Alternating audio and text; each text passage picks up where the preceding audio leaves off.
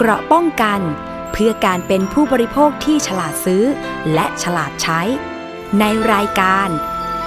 ภูมิคุ้มกัน สวัสดีค่ะ คุณผู้ฟังขอต้อนรับเข้าสู่รายการภูมิคุ้มกัน รายการเพื่อผู้บริโภคนะคะ วันนี้อยู่กับดิฉันชนาทิพไพรพงษ์ทางไทย PBS Podcast ค่ะ รับฟังได้ทุกช่องทางเลย แล้วก็รวมถึงฟังผ่านสถานีวิทยุชุมชนแห่งนี้ด้วยนะคะ ซึ่งวันนี้ค่ะเราจะมาพูดคุยกัน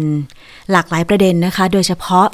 ในเรื่องที่เกี่ยวข้องกับปัญหาการระบาดของไวรัสโคโรนาสายพันธุ์ใหม่ 2019 หรือโควิด -19 ค่ะคุณผู้ฟัง ซึ่งณวันนี้นะคะ วันจันทร์ที่ 12 กรกฎาคม 2564 มีข่าวที่ไม่ค่อยดีสำหรับตัวเลขผู้ติดเชื้อรายใหม่โควิด -19 เนี่ย เป็นตัวเลขที่ เรียกว่าหลายคนกังวลมากเลยนะคะว่า ต่อไปทางภาครัฐ จะจัดการกับปัญหานี้ได้อย่างไรนะคะ ระบบสาธารณสุขของไทยจะเป็นอย่างไร และหลายคนก็บอกว่าไม่อยากจะให้เป็นเหมือนในประเทศอินเดีย เพราะระบบสาธารณสุขในการรับมือกับโควิด -19 นั้นเขาล่มสลาย มีคนตายเป็นแสนแสนคนจากการติดเชื้อโควิด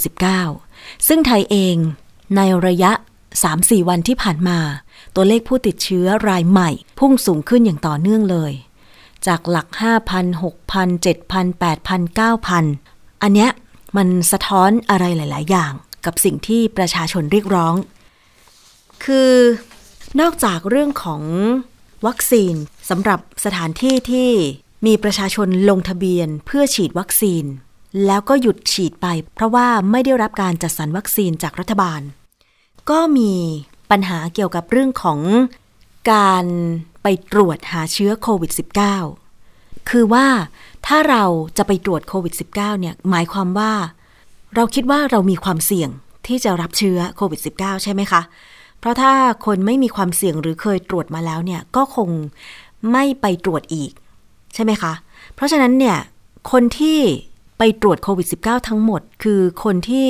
มีความทุกข์ใจว่าตัวเองจะติดหรือเปล่า แล้วก็ปรากฏภาพค่ะ ที่ว่ามีประชาชนไปรอคิว เพื่อตรวจโควิด -19 ข้ามวันข้ามคืน โดยเฉพาะในเขตกรุงเทพมหานคร ซึ่งเป็นพื้นที่ที่มีการระบาดมากที่สุด จากภาพนะคะคุณผู้ฟังคือเราเห็นอย่างใกล้ๆไทย PBS เนี่ยก็คือที่วัดพระศรีวัดพระศรี มหาธาตุนะคะวัดพระศรีมหาธาตุบางเขนนะคะ คือคนที่ไปรอตรวจเนี่ยล้นออกมา ไปเข้าคิว แล้วก็นอนรอคิวกัน คือสมมุติว่าเขาจะตรวจวันเนี้ยตั้งแต่8โมงเช้าเนี่ย คนไปรอคิวตั้งแต่เมื่อคืนตอนช่วงตีหนึ่งตีสองอย่างเงี้ยคุณผู้ฟัง เพื่อให้ตัวเองได้คิวลำดับต้นๆ ได้สิทธิ์ในการตรวจนะคะ พอ มันปรากฏข่าวแบบนี้มามาก ๆ ทางสปสช หรือสำนักงานหลักประกันสุขภาพแห่งชาติ ก็บอกว่าต่อไปจะมีการเปิดสถานที่ตรวจโควิด -19 เพิ่มมากขึ้น โดยจะมีการเริ่มเอาชุดตรวจที่ได้รับการรับรองจากสำนักงานคณะกรรมการอาหารและยา มาใช้ให้บริการในหน่วยงานต่างๆ ด้วย เรื่องนี้ได้รับการเปิดเผยจากนายแพทย์เจเด็ด ธรรมะทัชอารี เลขาธิการสปสชนะคะ เปิดเผยว่า ได้ประสานกับสถาบันป้องกัน ควบคุมโรคเขตเมืองหรือสอปอคอมอและคณะเทคนิคการแพทย์ มหาวิทยาลัยมหิดล ให้บริการตรวจหาเชื้อโควิด -19 เชิงรุก ในเขตพื้นที่กรุงเทพมหานคร คาดว่าจะสามารถดำเนินการประมาณ 1-2 สัปดาห์ ตั้งเป้าหมายตรวจหาเชื้อให้ได้วันละ 10,000 ถึง 12,000 คน โดยการตรวจจะเริ่ม จะเริ่มในวันนี้ก็คือ คือจริง ๆ แล้วเนี่ย เรามีปัญหามาเป็นสัปดาห์แล้วนะคะ แต่ว่าถ้าจะมีการเพิ่มจุดตรวจเชื้อโควิด -19 โดยเร็วที่สุด โดยจะเพิ่มจุดละ 3,000 คนต่อวัน อย่างเช่น เขาบอกว่าจะเพิ่มที่สนามกีฬาทูปเตมี กองทัพอากาศ จังหวัดปทุมธานี สนามราชมังคลากีฬาสถานก็คือกกท ถนน รามคำแหง แล้วก็ที่ลานจอดรถชั้น 5 อาคารบีศูนย์ราชการแจ้งวัฒนะ อันนี้น่าจะเริ่มมีการให้บริการการตรวจในวันนี้ 12 กรกฎาคม ส่วนในวันที่ 14 กรกฎาคม จะเพิ่ม สถานที่ตรวจโควิด -19 นะคะ ที่สนามฟุตบอลกองพล ปตอ เกียรกาย อะ อันนี้ก็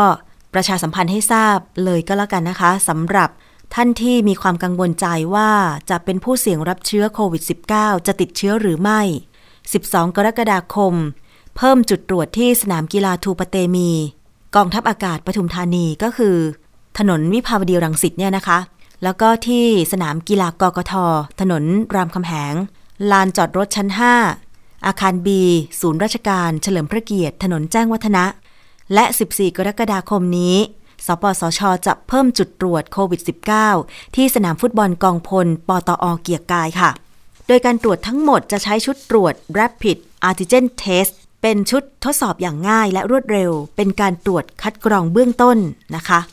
นอกจากนี้ สปสช จะจับคู่คลินิกชุมชนอบอุ่นใกล้บ้าน เพื่อให้การดูแลผู้ติดเชื้อที่เข้าสู่ระบบ Home Isolation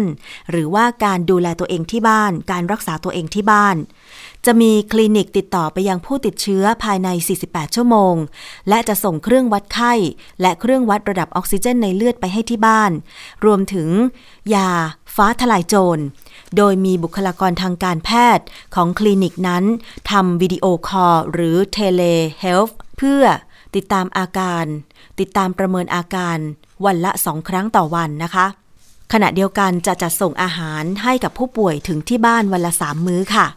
กรณีที่ผู้ป่วยอาการแย่ลงหรือเปลี่ยนเป็นผู้ป่วยในกลุ่มสีเหลืองและสีแดง คลินิกชุมชนอบอุ่น จะประสานกับโรงพยาบาลรับส่งต่อของตัวเอง ให้รับตัวผู้ป่วยไปรักษาในโรงพยาบาล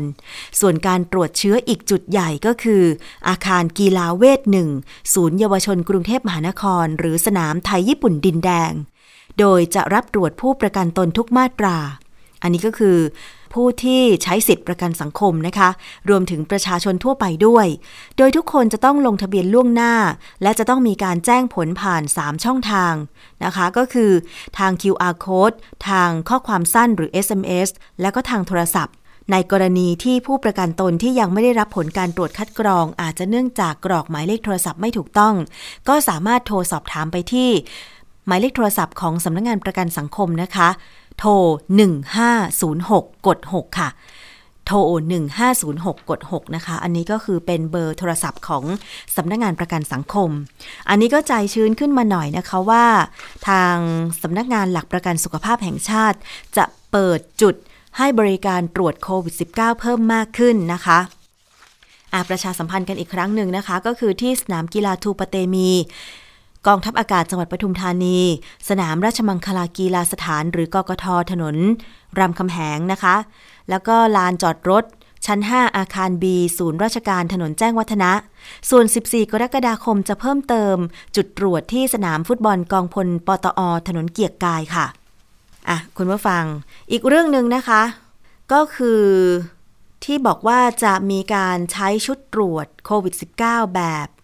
Antigen Test นั้นเนี่ยนะคะก็ถือว่าเป็นการปลดล็อก เพราะว่าก่อนหน้านี้เนี่ยก็มีข้อมูลเกี่ยวกับเรื่องนี้ว่า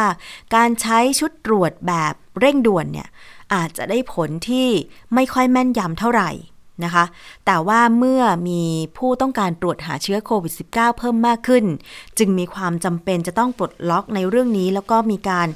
นำชุดตรวจโควิด -19 แบบ Antigen Test มาใช้นะคะ นายแพทย์สุภกิจ สิริลักษ์ อธิบดีกรมวิทยาศาสตร์การแพทย์เปิดเผยว่า 12 กรกฎาคม คณะกรรมการโรคติดต่อแห่งชาติ จะมีการประชุมเรื่องชุดทดสอบตรวจหาโควิด -19 แบบ Antigen Test ซึ่งสำนักงานคณะกรรมการอาหารและยาหรืออยจะเสนอปลดล็อกให้ประชาชนซื้อใช้ เพื่อตรวจหาเชื้อด้วยตนเองค่ะ โดยย้ำว่าการใช้ชุดตรวจ Antigen Test การใช้เนี่ยวิธีการจะต้องอ่านรายละเอียดการใช้ให้เข้าใจก่อน และต้องปฏิบัติตามคำแนะนำของชุดตรวจที่ระบุไว้ในฉลากค่ะ ขณะตรวจต้องอยู่ลำพัง และต้องมีวิธีการจัดเก็บสิ่งตรวจให้ดี เพื่อป้องกันการแพร่เชื้อนะคะสำหรับกรณีที่ผลตรวจเป็นบวก ต้องรู้วิธีการแยกกักตัวระหว่างรอ ให้สถานพยาบาล ไปรับนะคะ หรือหากสมัครใจต้องการอยู่รักษาตัวที่บ้านหรือ Home Isolation หรือ Community Isolation จะต้องปฏิบัติตัวอย่างเคร่งครัดก็คือ กักตัวแยกตัวออกจากคนในครอบครัวนะคะ กรณีผลตรวจเป็นลบต้องมีการตรวจเชื้อซ้ำอีกครั้งหนึ่งค่ะ มีรายงานว่าชุดตรวจ Antigen Test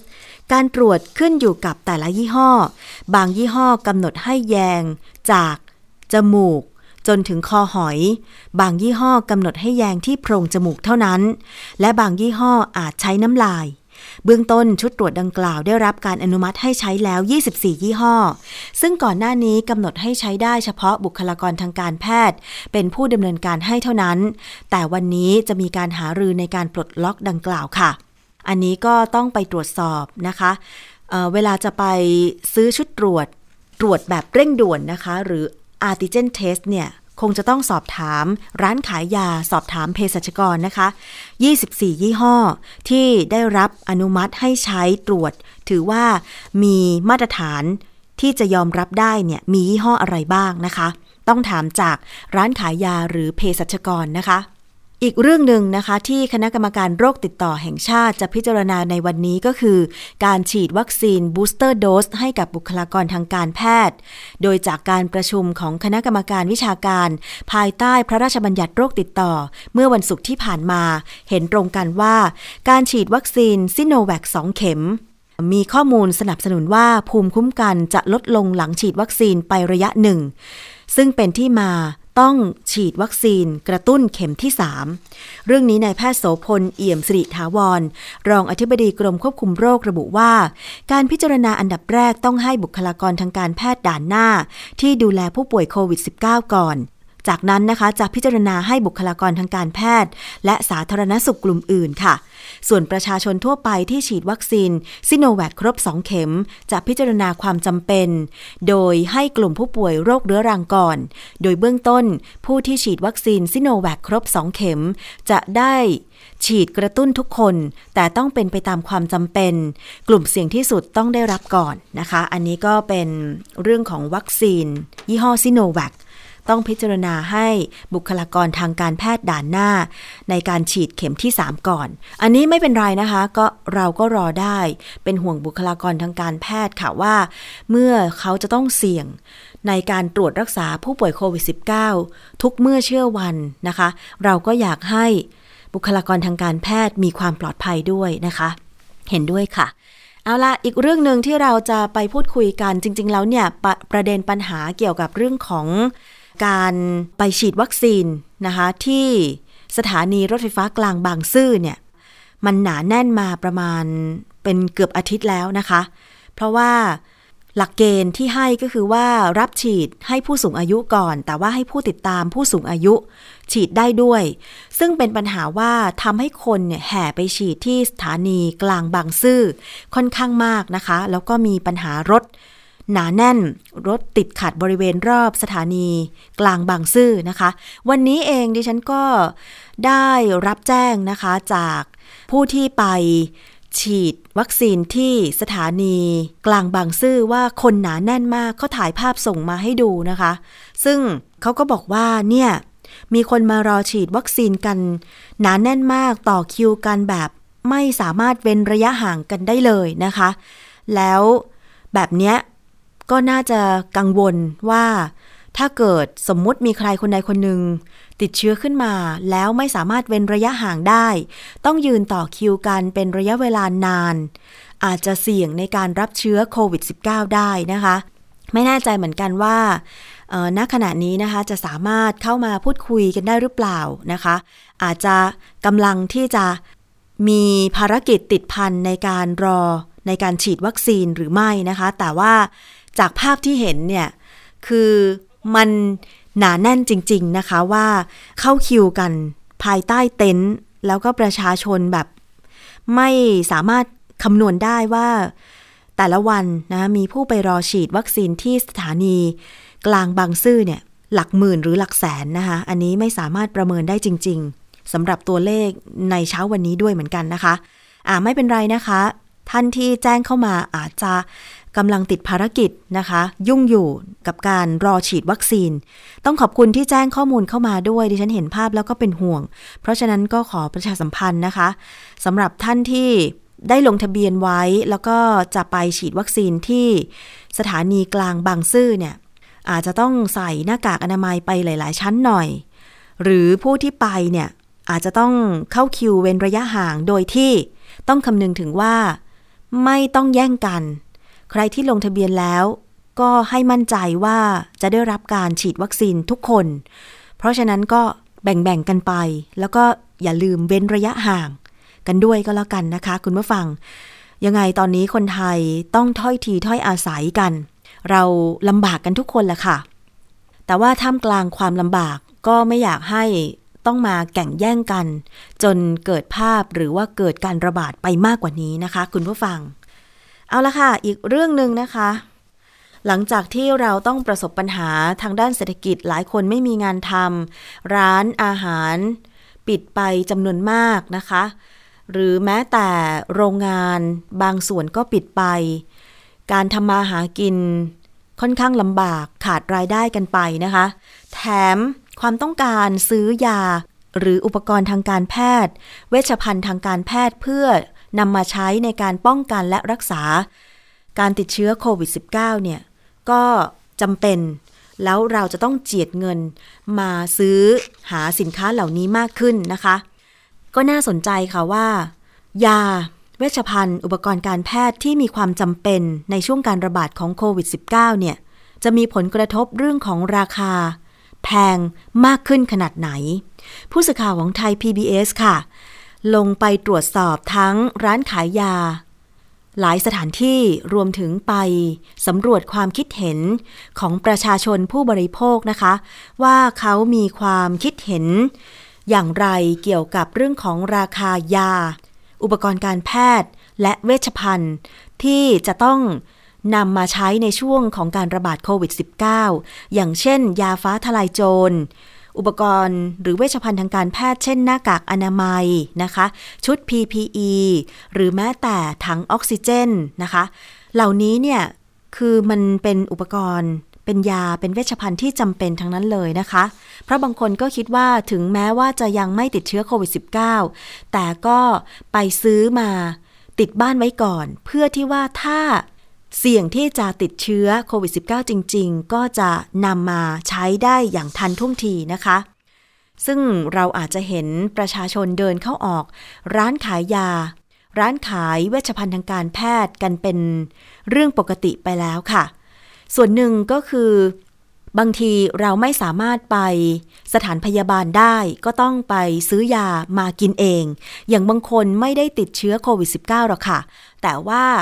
อาจจะเจ็บป่วยด้วยอาการอื่นๆ จึงจำเป็นจะต้องไปซื้อยาที่ร้านขายยามากินเองนะคะ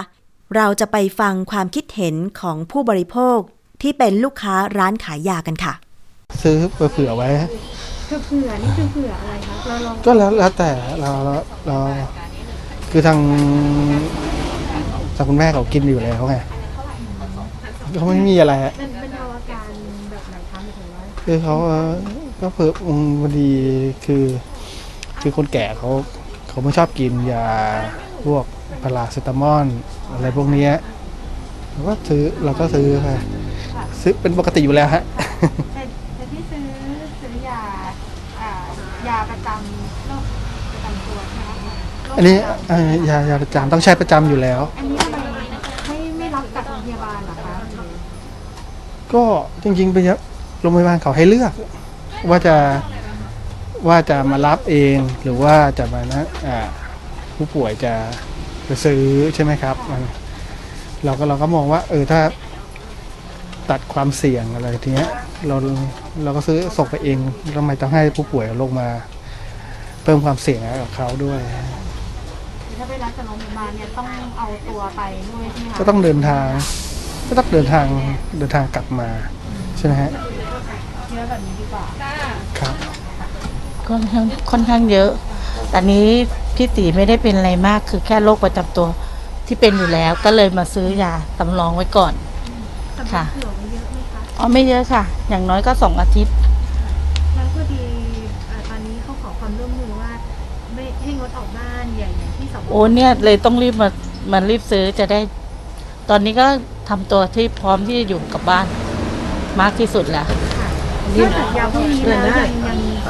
สำรองเรื่องอื่นด้วยไหมคะเตรียมก็ก็มีค่ะพวกอาหารการกินเล็กน้อยไม่ต้องเยอะ เพราะว่าคิดว่าน่าจะรัฐบาลเราน่าจะทำอะไรให้ได้ดีมากกว่าเนี้ยอืมต้องเข้าใจว่าประชาชนก็เดือดร้อน แต่เราก็พยายามช่วยๆกันเดี๋ยวมันก็ผ่านกันไปได้อ๋อมีมีแล้วค่ะ อันนั้นซื้อไปแล้วเมื่อวาน ต้องค่ะต้องทยอยซื้อค่ะ ซื้ออย่างเดียวทุกวันไม่ไหวต้องรอด้วย เพราะตอนนี้รายได้เราก็มีน้อยใช่ไหมคะเราก็ต้องพออะไรที่ซื้อ เอาที่จะเป็นจะเป็นทยอยไปก่อน อย่างเมื่อวานพี่ก็ซื้อพวกเจพวกอะไรเรียบร้อย แล้ววันนี้ก็เป็นพวกยา เดี๋ยวบ่ายๆเย็นๆก็จะไปห้างซื้อพวกอาหารเล็กน้อย ก็พอแล้วค่ะซื้ออะไรเตรียมตัวไว้บ้างคะตอนนี้ที่มีเต็มตัวก็จะมีซื้อปลอดบัดไข้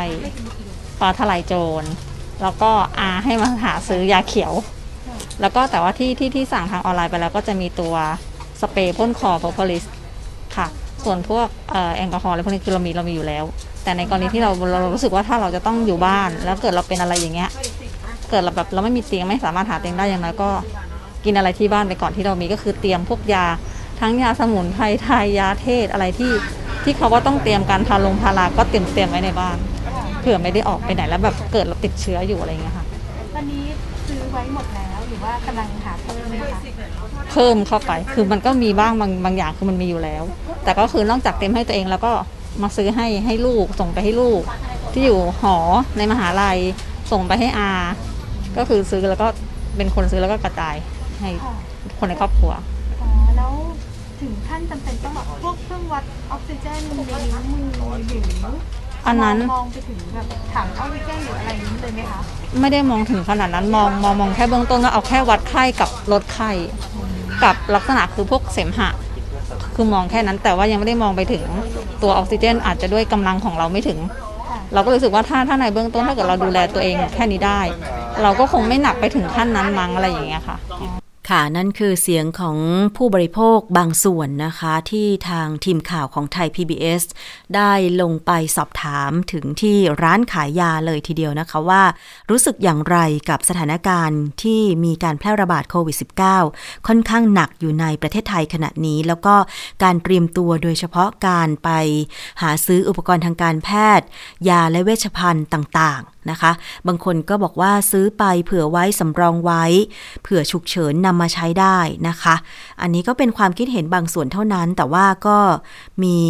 ที่เรียกร้องว่ารัฐน่าจะจัดการทุกอย่างได้ดีกว่านี้ ไม่ใช่ปล่อยให้ มีผู้ป่วยหรือผู้ติดเชื้อโควิด -19 จำนวนมากแบบนี้นะคะ ทีนี้เรามา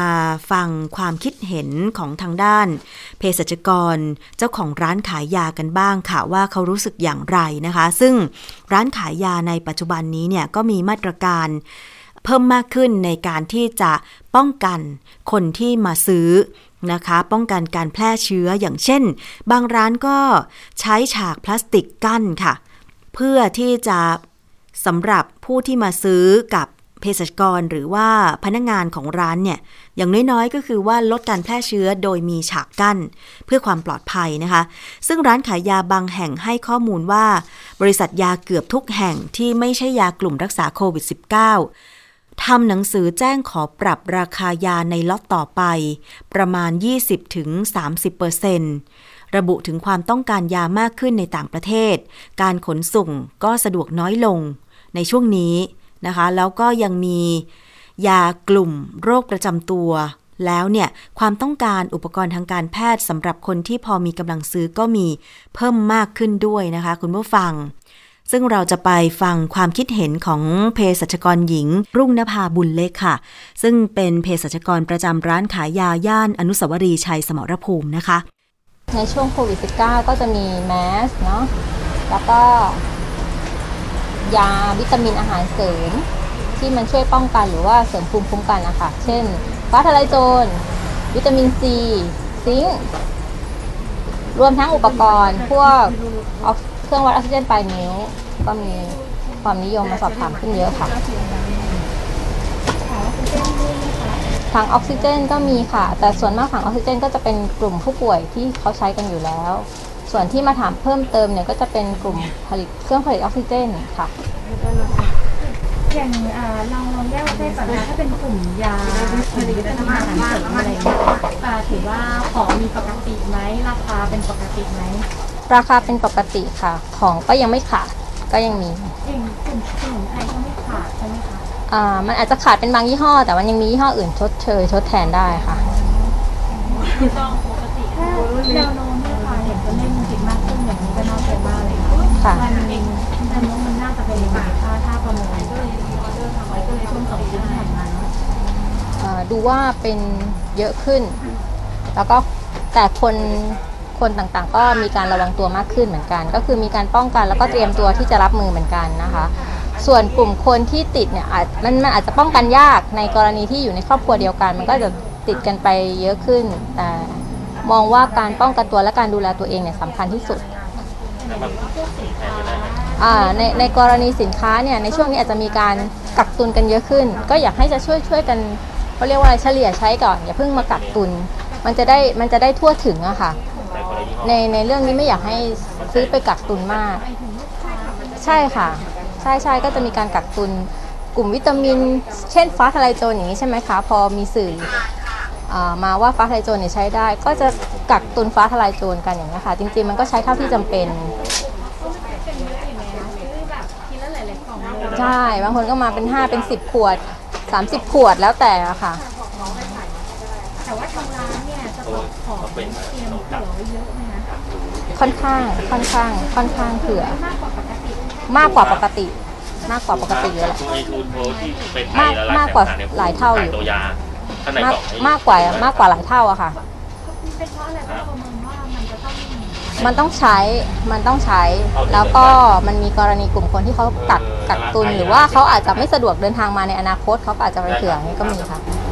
มองมองแนวโน้มในช่วงสัปดาห์ที่จะเป็นการแต่ละลายอย่างเนี้ยเราละลายไม่สำคัญรู้ว่าการเดินทางยังไงมันจะมีคนมองแผนมาซื้อไว้เราจะดูยาตอนนี้จริงๆก็เริ่มมีแล้ว มีเริ่มมีเริ่มสื่อเอ่อออกมาปุ๊บเนี่ยสื่อว่าจะล็อกดาวน์คาดการณ์ว่าอย่างนั้นอย่างนี้ไปไหนลำบากเนี่ยก็มีมาซื้อกันไว้ละ แต่แต่ว่าคิดว่ามีมีทั้งยาที่ใช้ประจำกลัวว่ามาไม่ได้ แล้วก็มีทั้งกลุ่มโควิด กลุ่มโควิดก็เช่น แมสแอลกอฮอล์แล้วก็ฟ้าทลายโจรวิตามินซีอย่างเงี้ยค่ะ อันนี้ก็จะมีเยอะใช่ใช่โรคประจำตัว อันเนี้ยเขาเขากลัวว่าเขาจะไม่สะดวกมากยาโรคประจำตัวความดันเบาหวานไขมันที่ใช้ประจำเนี่ยก็ซื้อตุนไว้ก่อนอย่างเงี้ยค่ะคุณไม่เผื่อเยอะไหมแบบว่าน่าจะเป็นเดือนเลยประมาณนั้นค่ะ ประมาณเป็นเดือนค่ะ แล้วเอ่อถ้าอย่างนั้นราคาสินค้าพวกนี้ค่ะมันมีโอกาสจะแพง ขึ้นด้วยไหมคะ ถ้าบริษัทไม่ปรับ ถ้ายังมีต่อเนื่องอะค่ะเขาก็น่าจะไม่ไม่อันนี้ไม่แน่ใจในอนาคต ถ้าเท่าที่ที่ผ่านมาที่ผ่านมายังไม่มีค่ะเออก็ก็จะมีเป็นเป็นแล้วแต่บริษัทค่ะ บางบริษัทเขาปรับขึ้นก็มีบ้างค่ะ แต่แต่ขึ้นไม่เกี่ยวกับโควิดหรือว่าน่าจะเป็นความต้องการสินค้าแล้วก็การผลิตที่ยากขึ้นหรือว่านำเข้ายากขึ้นมากกว่าค่ะมันมีอะไรที่มันกระบวนการนำเข้า มันค่อนข้างจะช้าไหมคะแล้วแต่มีมี แต่ความต้องการมันเยอะมีก็คืออย่างสินค้าที่นำเข้าจากต่างประเทศอย่างเงี้ยค่ะ พอมันมีการเอ่อเดินทางลำบาก มันก็เข้ายากช้าขาดบ้างหลังเงี้ยจากค่ะในตัวอันนี้เป็นยาหรือเป็นอุปกรณ์ตัวดีทั้งสองก็มีทั้งสองค่ะ นี่หนึ่งแผ่นครับนี่หนึ่งแผ่นใช่ไหมเรีแล้ยนวสก็อบอัถานมนี้สิราบสองคาค่ะอย่างอันนี้เราถ้าเรียกว่าเครื่องว่าเราเล่นไปเนี่ยมันมีค่ะค่ะ อันนี้เมื่อ ก่อนมันมีเหรอคะมันราคาหรือว่าปกติมีมีเอ่อส่วนมากก็จะเป็นกลุ่มผู้ป่วยที่เป็นโรคเกี่ยวกับทางเดินหายใจ หอบหืดโรคปอดอุดกั้นเรื้อรังอย่างเงี้ยนะคะเขาก็จะใช้กันประจำเพื่อวัดว่าออกซิเจนเขาอยู่ระดับไหน เพื่อที่จะ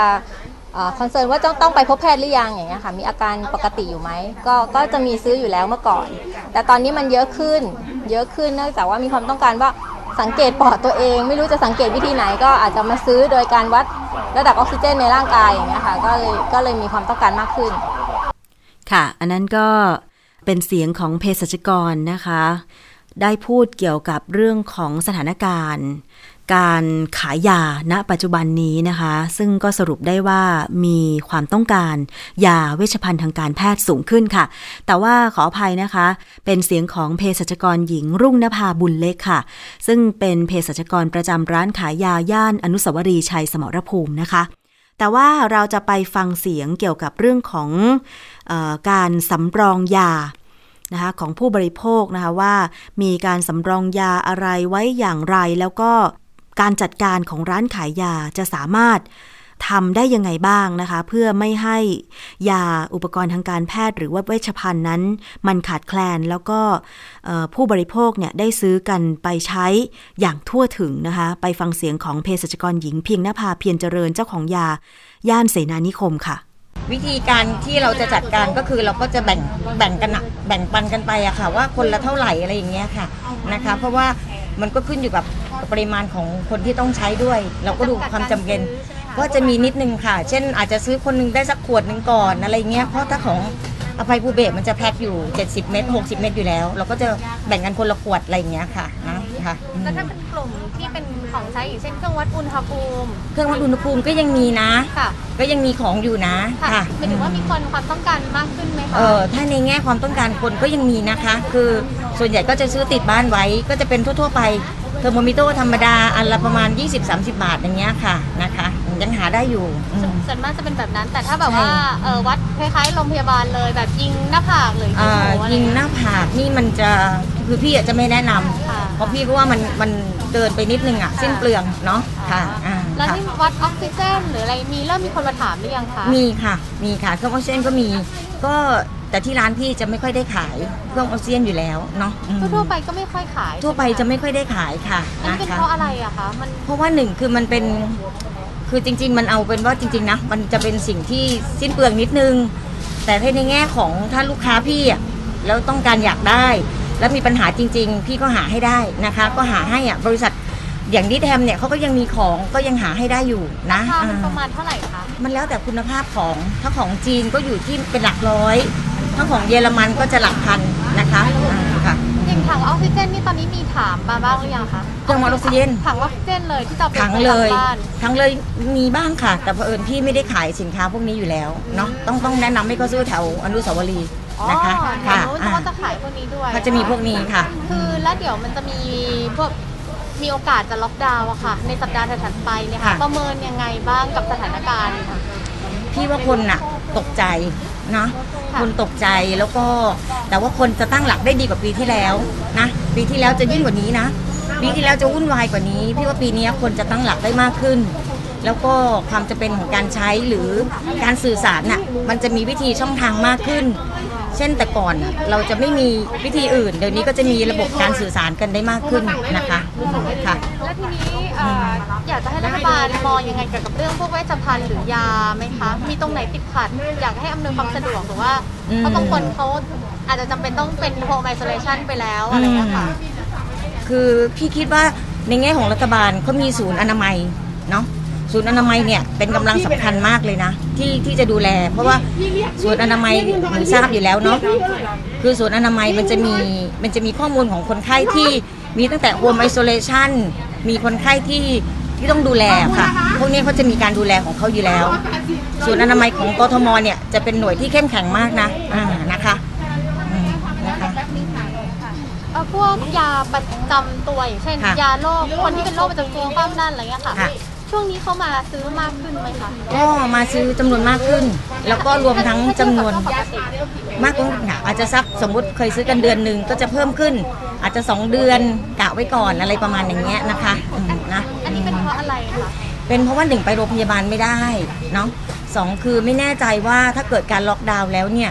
เราจะต้องมีการปิดตรงไหนหรือเปล่า หรือยาบางอย่างอาจจะขาดแคลนหรือเปล่านะคะอืมค่ะ มีส่วนไหนที่น่าเป็นกังวลบ้างไหมคะคือหมายถึงว่าเอออมมันอย่างเช่นการขนส่งมันก็ช้าอยู่แล้ว หรือว่า ค่ะอืม คนก็ต้องการมากด้วยอย่างเงี้ยอืมคือถ้าณเวลานี้นะ ณเวลานี้ยังไม่มีนะ อ๋อณเวลานี้เท่าที่เห็นยังไม่ค่อยมีนะคะ เพราะว่าเราจะค่อนข้างเตรียมตัวกันมาบ้างพอสมควรเนาะ ยาบางอย่างที่จำเป็นกับคนไข้เนี่ย เราก็จะเตรียมไว้บ้าง แล้วก็รวมทั้งยามันจะมีผลิตในบ้านเรา ซึ่งสามารถทดแทนกันได้นะคะอ๋ออ่ามีมียาอ่าบ้นเร ยาบางอย่าง ซึ่งยาแบบถ้ายานอกบางตัวซึ่งเป็นโรคประจำตัวเนี่ยมันมียาบ้านเราที่ทดแทนได้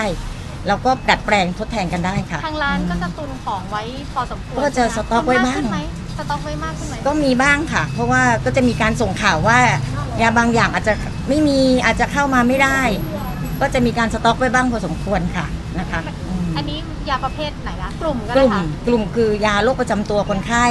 กลุ่มยาความดัน กลุ่มยาไขมันนะคะ พวกนี้ค่ะเพราะมันสำคัญกับคนไข้ค่ะ ค่ะก็เป็น ความคิดเห็นนะคะของเภสัชกรเจ้าของร้านยาต่อสถานการณ์ที่ผู้บริโภคนะคะไปซื้อยาเวชภัณฑ์และอุปกรณ์ทางการแพทย์ในช่วงนี้นะคะ ยังไงก็ตามค่ะคุณผู้ฟัง คือฟังข่าวแล้วอาจจะตกใจนะคะ แต่ว่าไม่ต้องรีบไปสต็อกยาเวชภัณฑ์ต่างๆ ไว้เยอะมากเกินไปนะคะ เพราะว่ามันก็มีวันหมดอายุด้วยเหมือนกันอย่างเช่น ที่ฟังเมื่อสักครู่ก็คือ ไปสต็อกเกี่ยวกับ สมุนไพรฟ้าทลายโจร ซึ่งไม่มีความจำเป็น ถ้าไม่มีอาการไข้หรือไม่ติดเชื้อโควิดอะไรอย่างเงี้ยนะคะ ก็ไม่ต้องกิน เพราะว่าถ้ากินมากเกินไป ตับและไตเราทำงานหนักในส่วนที่เกินต้องขับออกนะคะ เพราะฉะนั้นก็ถ้าไม่ป่วยไม่ไข้ไม่ต้องกินค่ะ ฟ้าทลายโจรหรือว่ายาแก้ไข้นะคะ อะคุณผู้ฟัง ตอนนี้นะคะเห็นบอกว่ากระทรวงสาธารณสุขนะคะ ให้ผู้สูงอายุ 60 ปีขึ้นไป ลงทะเบียนวัคซีนเพิ่มผ่าน 4 ค่ายมือถือค่ะ เพื่อลดวิกฤต การเสียชีวิต เร่งปรูพรมนะคะ ก็สำหรับลูกหลานที่มีผู้สูงอายุอออยู่ในบ้านนะคะ ตอนนี้ลงทะเบียนผ่าน 4 ค่ายมือถือได้ทั้ง AIS True d t a c แล้วก็ NT ด้วยนะคะ ประชาสัมพันธ์ไว้ โอเคค่ะ ตอนนี้เราจะไปฟังคิดก่อนเชื่อกับดรแก้วกังสดานนภัย นักพิษวิทยากันต่อเลยนะคะ มีคำถามของผู้ติดตามรายการคิดก่อนเชื่อทาง Facebook ของไทย PBS Podcast ถามกันเข้ามาไปติดตามกันค่ะ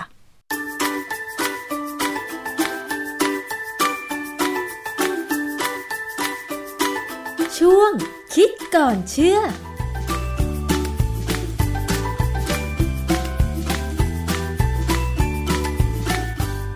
บกันในช่วงคิดก่อนเชื่อกับดรแก้วกังสดานนภัยนักพิษวิทยากับดิฉันชนาทิพไพรพงศ์นะคะ วันนี้เราจะมาตอบคำถาม แฟนรายการของไทย PBS Podcast ค่ะ ที่ได้แสดงความคิดเห็นมาใน Facebook ไทย PBS Podcast ในตอนที่มีการแชร์ข้อมูลของรายการภูมิคุ้มกัน ในตอนของการระเบิดของโรงงานสารเคมีที่กิ่งแก้วซอย 21 จังหวัดสมุทรปราการ แล้วเหตุระเบิดในครั้งนั้นเนี่ยทำให้มีความเสียหายเป็นวงกว้างนะคะ นอกจากเกิดเพลิงไหม้แล้ว ในวันที่เกิดเหตุนั้น ประชาชนในพื้นที่นะคะ ก็ต้องอพยพออกจากบริเวณใกล้เคียงในรัศมี 5 กิโลเมตร รอบ โรงงานสารเคมีหมิงตี้ เพราะว่าสารเคมีที่เก็บอยู่ในโรงงานที่เกิดระเบิดและไฟไหม้นั้นเนี่ย ก็คือสารสไตรีนโมโนเมอร์ ซึ่งคาดว่าจะเป็นสารก่อมะเร็งในมนุษย์ อาจารย์แก้วก็ได้กรุณาอธิบายไปในตอนก่อนหน้านี้แล้ว แต่ว่าก็มีผู้ติดตามหลาย ๆ ท่าน ไปตั้งคำถามนะคะ วันนี้ดิฉันก็เลยจะนำคำถามเหล่านั้นมาถามกับอาจารย์แก้วนะคะ อาจารย์คะคำถามแรกค่ะ จากคุณไก่ไวยเวทนะคะ ถามว่ากำลังสงสัย ว่าพืชผลทางการเกษตร ถ้าโดนน้ำฝนที่ปนเปื้อนสารเคมีสไตรีนโมโนเมอร์แล้วเนี่ยจะทำอย่างไรดี มันจะติดไปกับพืชผลทางการเกษตรหรือไม่คะอาจารย์สไตรีนเนี่ยนะฮะเป็นสารที่ไม่ทนสิ่งแวดล้อมเพราะมันตัวเล็กมาก เวลาเราพูดถึงสไตรีนเนี่ยแล้วลงไปในน้ำมันก็มีลักษณะลอยเป็นฝ้าอยู่ในน้ำนะฮะมันไม่ได้ละลายน้ำแต่ถามว่าถ้าพืชดูดเอาน้ำนั้นเข้าไปในต้นพืชเนี่ยเพื่อเอาไปใช้เนี่ย สไตรีนจะเข้าไปได้ด้วยไหม เข้าได้ คือสารที่สารพิษที่ไม่ละลายน้ำเช่น PAH หรือ polycyclic aromatic hydrocarbon เนี่ย มันก็ไม่ละลายน้ำพืชเนี่ยก็สามารถจะดูดเอา PAH จากน้ำเนี่ยเข้าไปได้ด้วย แต่ PAH เนี่ยเป็นสารที่ทนมาก ไม่สูญสลายง่าย ๆ เพราะฉะนั้นเวลาวิเคราะห์พืชผักเนี่ยสมมติว่าเป็นพืชผักที่ปลูกอยู่รอบๆ โรงงานที่มีการเผาถ่านหิน ซึ่งมักจะมีควันดำแล้วควันดำนั้นนั้นอาจจะมี PAH ที่เกิดขึ้นแล้วหล่นลงมาอยู่บนดินเนี่ยนะฮะพืชผักบริเวณนั้นเนี่ยมักจะปนเปื้อนด้วย PAH แล้วก็วิเคราะห์ได้เลยนะฮะเราในในเมืองไทยเนี่ยก็มีหลายหน่วยงานทำการวิเคราะห์แล้วก็พบนะฮะแต่ครั้นี้ในกรณีสไตรีนเนี่ยเวลาเข้าไปอยู่ในตัวพืชเนี่ยนะประเด็นสำคัญคือว่าความที่มันไม่ค่อยทนเนี่ยผมเข้าใจว่ามันจะอยู่ได้ไม่นานค่ะแล้ว พืชหลายชนิดเนี่ยมีความสามารถในทำการทำลายสารพิษได้ก็เหมือนสัตว์อืมและมีเอนไซม์เหมือนกับสัตว์ด้วยที่จะทำลายได้ค่ะนะหมายถึงว่าถ้าสไตรีนโมโนเมอร์ที่มันลอยอยู่ในอากาศแล้วฝนดันมันลงไป ก่อนจะตกถึงพื้นดินถ้ามีพืชผลทางการเกษตร แล้วมันไปเกาะอยู่ เช่น ใบของผัก แบบเนี้ยคืออาจารย์คิดว่ามันจะไม่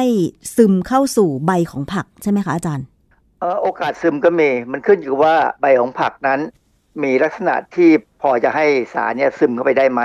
ผักบางอย่างเนี่ยใบมีน้ำมัน ถ้ามีน้ำมันเนี่ยมีโอกาส แต่ถ้าเป็นผักที่หรือใบไม้ที่ไม่มีน้ำมันเนี่ยคงมีโอกาสน้อยก็คงติดอยู่อย่างนั้นค่ะแต่ถ้าลงไปในน้ำแล้ว การดูดน้ำจากรากเนี่ยสามารถดูดเข้าไปได้ พยายามหาข้อมูลอยู่เหมือนกัน ไม่ค่อยมีงานวิจัยที่พูดถึงเรื่องนี้สักเท่าไหร่ เนื่องจากว่าอย่างนี้คือเวลาสไตลีนเนี่ยลงไปในน้ำแล้วเนี่ย อยู่ได้ไม่นานมันจะพยายามกลับระเหยขึ้นไปอยู่ในอากาศใหม่อืมแล้วพออยู่ในอากาศเนี่ยสไตลีนก็มีอายุอยู่ประมาณสักวันสองวันก็จะสลายตัวค่ะ ถ้ามันเกาะอยู่บนสิ่งแวดล้อม แล้วมันถูกน้ำฝนชะล้างลงไปแหล่งน้ำถ้ามันไม่ถูกแบคทีเรียกำจัด มันก็ระเหยขึ้นไปใหม่ ก็เกาะกับสิ่งแวดล้อมใหม่ เป็นแบบนี้จนกว่า บางทีมันก็อาจจะสลายไปตามธรรมชาติของมันใช่ไหมคะอาจารย์ เออในเอกสารวิชาการของที่ผมได้มาจาก Toxic Substances and Disease Registry ของอเมริกา ซึ่งร่วมกับ EPA ของอเมริกาเนี่ยนะ EPA คือ Environmental Protection Agency เป็นสองหน่วยงานเนี่ยเขาทำบทความออกมาชื่อ Toxicological Profile for Styrene เนี่ยเขาพูดชัดๆเลยว่าสไตรีนในอากาศเนี่ยอยู่ได้1-2วัน ก็จะเริ่มลดลดลดหายไป มันมันมันสลายตัวได้ มันเป็นสารที่ไว ผมเคยบอกเลยว่าสไตรีนเนี่ยเป็นโมโนเมอร์ที่ไวมากค่ะมันต้องทำปฏิกิริยากับอะไรก็ไม่รู้ที่อยู่ใกล้ๆมันเนี่ย หรือว่าทำปฏิกิริยากับตัวเพื่อนมันเองหมายความว่าสองโมเลกุลมารวมกันสามโมเลกุลรวมกัน ถ้าถ้ารวมกันแล้วดูแลไม่ดีมันก็สลายไปหรือเป็นอย่างอื่นไป คือทันทีที่มันรวมกันเป็นสายยาวๆมันก็หมดความหมายไม่มีปัญหาอะไร คล้ายๆเป็นพลาสติก แต่ว่าเราคงไม่เห็นมันเป็นพลาสติกขึ้นมาให้เราเห็นหรอกนะฮะเพราะฉะนั้นอาจารย์คะ ในความกังวลที่ว่าถ้าสมมติ ผู้บริโภคไม่รู้ว่าพืชผักนั้นเนี่ยมันอยู่ในพื้นที่รัศมีที่ควันดำจากการเผาไหม้ของสารสไตรีนโมโนเมอร์ใกล้ ๆ โรงงานกิ่งแก้ว 21 ควรจะกังวลหรือไม่กังวลคะอาจารย์ เอางี้ถ้าควันดำๆที่เกิดจากการระเบิดของโรงงานเนี่ยลอยไปผ่านหลังคาบ้านใคร และมีฝนตก ผักแถวนั้นภายใน7วัน10วันนี่อย่าเก็บมากิน คือสไตลีนเนี่ยมันก็จะลงไปได้ก็ระดับหนึ่งนะฮะ แต่ที่ผมกังวลมากนะกว่านั้นก็คือ PAH ซึ่งมันลงมากับควันดำๆมากกว่า PAH เนี่ยทนกับสิ่งแวดล้อมและสามารถดูดซึมเข้าไปในพืชผัก มีข่าวทีวีช่องหนึ่งนะ ผมไม่แน่ใจว่าช่องไหน เขาไปสัมภาษณ์คุณยายคุณตาอะไรแถวนั้นเนี่ยเขากังวลใจเขาถามนักข่าว นักข่าวก็บอกว่า ไม่น่ามีปัญหาหรือมีปัญหาเงี้ยเขาเขาก็พูดไม่ชัดอะนะคือ คือไม่ใช่เป็นนักพิวิทยาจะพูดได้ไงใช่ไหมแต่ในความเป็นจริงแล้วคือ ถ้ามีควันดำๆลอยผ่านและมีฝนตก เลิกกินผักไปหลายวันเลยเคยถอนทิ้งเลยได้ก็ดีปลูกใหม่ค่ะ แต่ว่าถ้าปลูกใหม่เนี่ยถ้ามันมี PAS อยู่ในดิน ผมเคยมีงานวิจัย มันขึ้นซึมกลับขึ้นไปอยู่ในต้นไม้ได้ อ้าวเหรอนะคะแล้วจากภาพข่าวที่เราเห็นไฟไหม้โรงงานหมิงตี้นี่ ปริมาณควันดำขโมงขนาดนั้นนี่ อาจารย์คิดว่ามันจะมี PAH ที่สามารถตกค้างอยู่ได้นานเท่าไหร่คะอาจารย์ ไม่อยากคิดฮะ คือผมอยากให้หน่วยงานทางสิ่งแวดล้อมเนี่ยแทนที่จะวิเคราะห์สไตลินอย่างเดียว วิเคราะห์ PAH ด้วยดีกว่าว่ามันอยู่สักเท่าไหร่ ค่ะ เพราะว่า PAH เนี่ยขึ้นชื่อลือชาในเรื่องการลงไปปนเปื้อนในดิน เพราะว่าอย่าอย่างสมมติกรณีที่เยอรมันเนี่ยนะเยอรมันเนี่ยเวลาเขามีโรงงาน เช่นโรงงานไฟฟ้าเนี่ยที่ใช้ถ่านหินเนี่ย รอบโรงงานประมาณรัศมี50กิโลเมตร เนี่ยเขาจะสุ่มเป็นระยะระยะ เพื่อดูว่าในต้นไม้ที่ขึ้นเนี่ยมี PAH สูงกว่าปกติสักเท่าไหร่ค่ะคือ PAH เนี่ยมันก็มีได้บ้างเป็นธรรมชาตินะฮะเพราะว่า PAH เนี่ยเกิดขึ้นมากับโลกเรา ไม่ใช่เกิดจากเพราะมีความเหมาควันอย่างเดียวนะค่ะภูเขาไฟระเบิดอะไรเงี้ยก็มีควันก็มี PAH เกิดอยู่แล้วนะฮะอ๋อแล้วก็พอมนุษย์มาใช้ไฟเป็น เราก็ปิ้งย่างลมควันจะมาตลอดก็มี PAH ค่ะนะพอเราใช้ไฟก็มีไฟม่วงไฟไหม้เวลาไฟไหม้ป่าเนี่ยควันที่เกิดขึ้นเนี่ยก็มี PAH อืมเพราะฉะนั้นมันอยู่รอบตัวเราค่ะนะฮะ ไม่มีปัญหาอะไรหรอกถ้าปริมาณไม่มากค่ะ PAH เนี่ยเป็นต้นต่อของสารเคมีที่เวลาเราสอนหนังสือเรื่องทางด้านพิษวิทยาเนี่ยเราจะบอกเลยว่ากระบวนการสลายเนี่ยมันเกิดขึ้นยังไง แล้ว PAH ปริมาณน้อยเนี่ยจะกระตุ้นให้ร่างกายมีระบบทำลายสารพิษที่แข็งแรงขึ้นอ๋ออย่างเรากินไก่ย่างบ้างเนี่ยนะไม่ได้ค่ะกินทุกวันกินสักอาทิตย์ละครั้งสองครั้งไปเรื่อยๆแล้วไม่ได้กินมากเกินไปเนี่ยนะค่ะ ตับเราจะมีเอนไซม์กลุ่มหนึ่งที่แข็งแรงมพอจะทำลายสารพิษที่มีรูปร่างคล้ายๆ PAH ได้ อันนี้เป็นข้อดีนะฮะ อาจารย์ PAH หรือสารพิษจากการเผาไหม้ที่เป็นควันดำๆเนี่ยเอ่อมันขึ้นอยู่กับวัตถุหรือวัสดุที่เผาไหม้ไหม อย่างเช่น ถ้าการเผาไหม้เกิดจากสารสไตรีนโมโนเมอร์กับการเผาไหม้เกิดจากใบไม้แห้งอย่างเงี้ย PAH มันจะเหมือนกันใช่ไหมคะอาจารย์ ผมกังวลว่า จากสไตรีนจะง่ายกว่า เพราะว่าคือตัวสไตรีนเนี่ยมันเป็นเป็นสารเคมีที่อยู่ในกลุ่มของพวกละลายในไขมัน ถ้าเป็นใบไม้เนี่ยใบไม้นั้นขึ้นกับว่าใบไม้นั้นมีไขมันมากหรือมีไขมันน้อย แล้วเวลาเผาเนี่ยมันจะดำหรือไม่ดำค่ะขึ้นกับอากาศขึ้นกับออกซิเจนทีนี้วันนั้นที่โรงงานระเบิดเนี่ยดำปีอย่างนั้นเนี่ยไม่อยากนึกภาพเลยว่าถ้าวิเคราะห์มาแล้วจะเป็นยังไง เพราะว่ายิ่งควันยิ่งดำ ก็ยิ่งแสดงว่ามันมีการสันดาบที่ไม่สมบูรณ์มากขึ้นเท่านั้นค่ะซึ่งโอกาสที่จะเกิด PAH เนี่ยเอ่อเราไม่สามารถคุมได้ มันจะเกิดเป็นตัวไหนตัวไหนเนี่ยมันก็แล้วแต่จังหวะค่ะ ซึ่งคนที่น่าห่วงกับการที่เข้าไปมีส่วนในการดับไฟในวันนั้นก็คือพนักงานดับเพลิง ซึ่งอยู่ในที่เกิดเหตุเนี่ยเป็นเวลาหลายสิบชั่วโมง น่าจะไม่ต่ำกว่า 24 ชั่วโมงอะค่ะอาจารย์ อันเนี้ยหลังจากออกจากที่เกิดเหตุแล้วมีคำแนะนำในการปฏิบัติตัวยังไงว่า จะลดความเป็นพิษของทั้งสไตรีนโมโนเมอร์แล้วก็ PAH ที่เขาอาจจะใส่หน้ากากจริง แต่ว่ามันจะกันได้ร้อยเปอร์เซ็นต์หรือเปล่าคะอาจารย์ ถ้าหน้ากากเขาเป็นหน้ากากที่มี carbon filter อันนั้นกันได้ดีพอสมควรนะ ผมเพิ่งไปดูราคาของหน้ากากที่เขาใช้ carbon filter นะ ชุดหนึ่งที่ที่มันปิดทั้งหน้า หรือว่าบางทีปิดแค่จมูกกับปากเนี่ย ชุดหนึ่งไม่เกินพันบาทก็มีค่ะในบ้านเราเนี่ยมีขายนะฮะ แล้วฟิลเตอร์ที่ใช้เนี่ยร้อยกว่าบาท ซึ่งหน่วยงานที่ทำงานแบบเนี้ยควรจะซื้อแจกได้เลย ผมว่ามันก็ประมาณนิดเดียวเองค่ะนะไม่ควรจะปล่อยให้เขาใช้หน้ากากอะไรไม่รู้หรือไม่ใส่หน้ากากเข้าไปทำงานเด็ดขาดคราวนี้ถ้าเขาเข้าไปทำงานแล้วเขาดมควัน ซึ่งอาจจะมีสไตรีนหรืออาจจะมี pH ก็ตามเนี่ยนะแต่เขายังอยู่ดีอยู่สภาพร่างกายยังอยู่ดีอยู่เนี่ย พยายามกินอาหารที่ดี เอาง่ายๆเลย ผมแนะนำให้กินกระหล่ำปลีให้เยอะหน่อยค่ะเหตุผลคือว่ากระหล่ำปลีเนี่ยหรือพืชตระกูลกระหล่ำเช่นคะน้าบรอกกะโคหลีล่ำอะไรดอพวกกเนี้ยกะนะหล่ำปลีบล็อกโคลีเออพวกนี้เป็นพืชตระกูลกระหล่ำพวกนี้จะเป็นผักที่มีสารพิเศษ ซึ่งสามารถกระตุ้นให้ตับเนี่ยมีกระบวนการทำลายสารพิษ โดยเฉพาะพวก PAH เนี่ยออกจากร่างกายได้เร็วขึ้นค่ะเขาเขามีงานวิจัยมากพอสมควรเลยในสัตว์ทดลองเนี่ยที่ว่าให้สัตว์กินพืชตระกูลกระหล่ำกับไม่กิน แล้วพอให้ PAH เข้าไปในระดับหนึ่งเนี่ยสัตว์ที่กินพืชตระกูลกระหล่ำเนี่ยจะเป็นมะเร็งน้อยกว่ากลุ่มที่ไม่ได้กินพืชตระกูลกระหล่ำค่ะเพราะว่ามันไปกระตุ้นเอนไซม์คือเอนไซม์ที่ทำลายเอนไซม์ที่ทำลาย PAH เนี่ยจะมี 2 ขั้นตอน ขั้นตอนที่1เนี่ยเพื่อตระกูลกระหล่ำก็ไม่ได้กระตุ้นมากนัก แต่ขั้นตอนที่2ที่จะเอาออกจากร่างกายเนี่ยคือเวลาพอกระตุ้นแล้วเนี่ยมันก็จะทำให้สารพิษถูกเชื่อมต่อและเอาออกไปทางอุจจาระเยอะมากอืมเพราะฉะนั้นแนะนำเลยว่าถ้าสุขภาพยังไม่รู้สึกว่ามีปัญหาอะไรเนี่ยนะแต่ความจริงมันอยู่ข้างใน มันยังไม่แสดงอาการนะฮะถ้าได้สารพิษพวกนี้เข้าไปเนี่ยพยายามกินอาหารที่เป็นพืชตระกูลกระหล่ำให้เยอะหน่อยค่ะวันละครั้งก็ยังดีนะ กินไปสักพักหนึ่งอืมยิ่งถ้าคนที่ชอบกิน สมมติกินอาหารเผ็ดๆเนี่ยนะค่ะก็กินกระหล่ำปลีเนี่ย เป็นเป็นผักแต่แค่แหนมเครื่องเคียงไปนะค่ะเออเป็นผักแหนมไปซะนะน่าจะได้ประโยชน์ค่ะ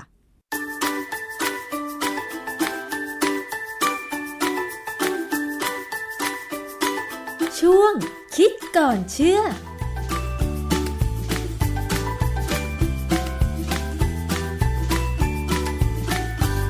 และนี่ก็คือช่วงคิดก่อนเชื่อกับดรแก้วกังสดานนภัยนักพิษวิทยานะคะ วันนี้เรานำคำถามที่มีแฟนรายการของภูมิคุ้มกันและคิดก่อนเชื่อ ถามไว้ใน Facebook ไทย PBS Podcast คงจะได้ทราบคำตอบกันแล้วนะคะว่า ถ้าสารสไตรีนโมโนเมอร์ที่เกิดจากเหตุการณ์ระเบิด โรงงานสารเคมีหมิงตี้กิ่งแก้ว 21 มันปนเปื้อนอยู่ในอากาศแล้วมีน้ำฝนจะทำให้มันไปเกาะ บนพืชผลทางการเกษตรหรือไม่ ได้ฟังคำตอบกันไปว่า ไม่น่าจะกังวลมากนักนะคะ แต่ว่า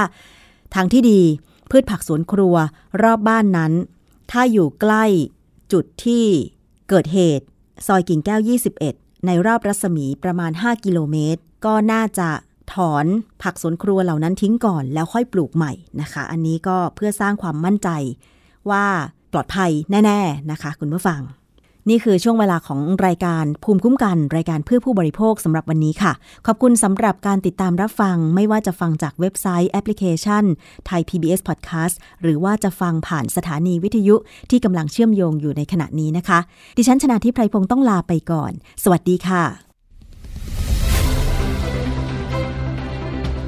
ติดตามรายการได้ที่ www.thaipbspodcast.com แอปพลิเคชัน Thai PBS Podcast หรือฟังผ่านแอปพลิเคชัน Podcast ของ iOS Google Podcast Android Podbean SoundCloud และ Spotify